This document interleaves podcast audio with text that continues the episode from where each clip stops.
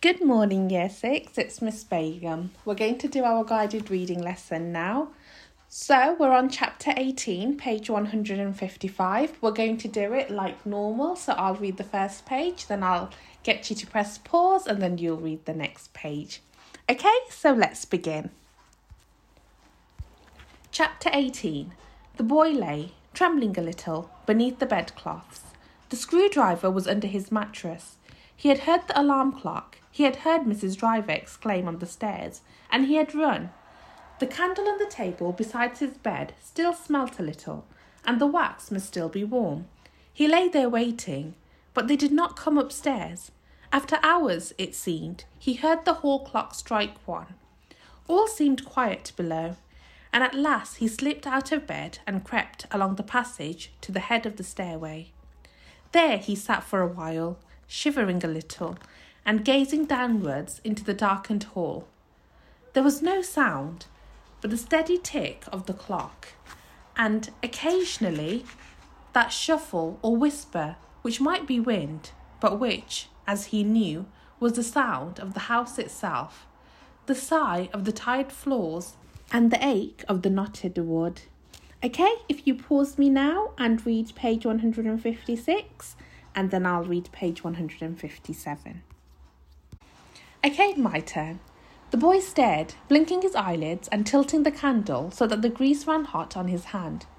Then he got up from his knees, and crossing the kitchen on tiptoe, he closed the scullery door. He came back to the hole, and leaning down, he called softly, Arrietty, Arrietty. After a while, he called again, Something else fell hot on his hand. It was a tear from his eye. Angrily he brushed it away, and leaning further into the hole, he called once more, Pod, he whispered, Homily. They appeared so quietly that at first, in the waving light of the candle, he did not see them. Silently they stood, looking up at him with scared white faces from what had been the passage outside the storerooms. Where have you been? asked the boy. Pod cleared his throat. Up at the end of the passage, under the clock. I've got to get you out, said the boy. Where to? asked Pod. I don't know. What about the attic? That ain't no good, said Pod.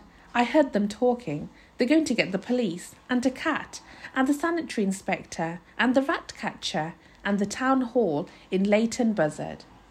Okay, if you put me on pause and read page 158.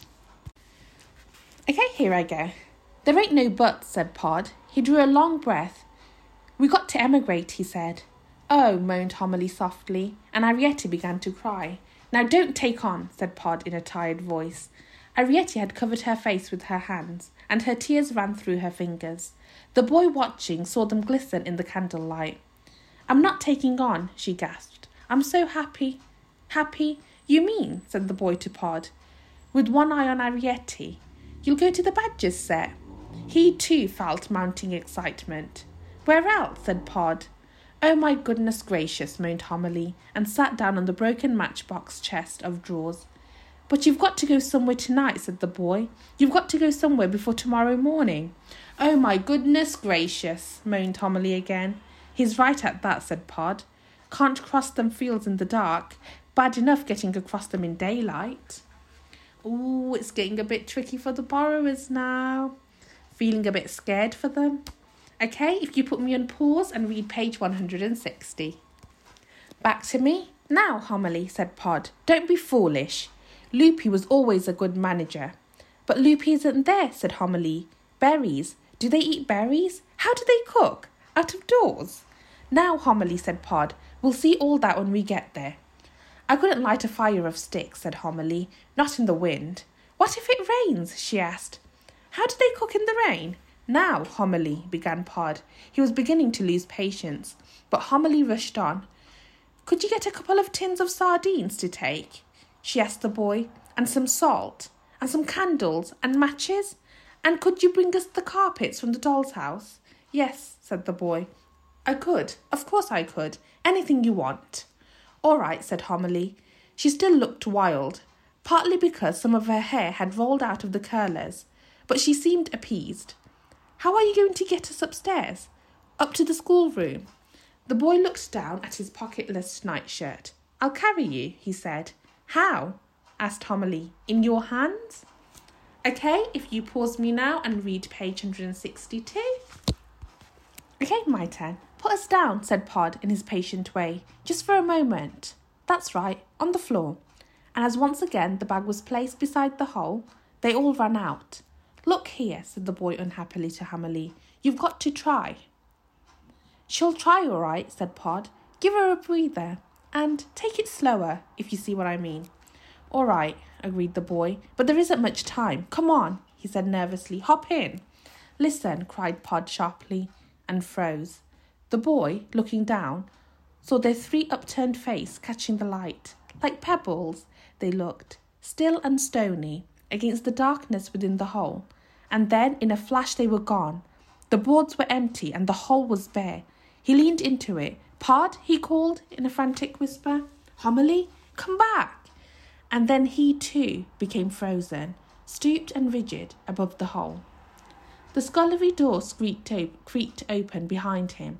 It was Mrs. Driver. She stood there silent, this time in her nightdress. Turning, the boy stared up at her. Hello? he said uncertainly after a moment. She did not smile, but something lightened in her eyes a malicious gleam, a look of triumph. Okay, if you pause me and read page 164. My turn again, I'll finish the chapter off. Now you're in league with them. She came across to him, taking him by the upper arm. She jerked him to his feet. You know what they do with thieves? she asked. No, he said. They lock them up. That's what they do with thieves, and that's what's going to happen to you. I'm not a thief, cried the boy, his lips trembling.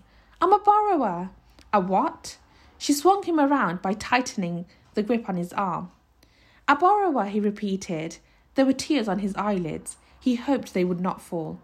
So that's what you call it, she exclaimed, as he himself had done, so long ago, it seemed now, that day with Arrietty.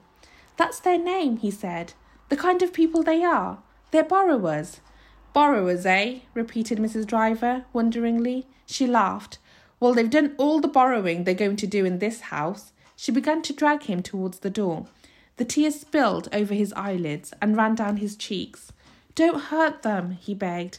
I'll move them. I promise. I know how. Mrs. Driver laughed again and pushed him roughly through the green baize door. They'll be moved all right, she said. Don't worry. The rat catcher will know how. Crampfurl's old cat will know how. So will the sanitary inspector. And the fire brigade, if need be. The police'll know how, I shouldn't wonder. No need to worry about moving them. Once we've found the nest, she went on, dropping her voice to a vicious whisper as they passed Aunt Sophy's room, the rest is easy. She pushed him into the schoolroom and locked the door, and he heard the boards of the passage creak beneath her tread as, satisfied, she moved away. He crept into the bed then, because he was cold, and cried his heart out under the blankets.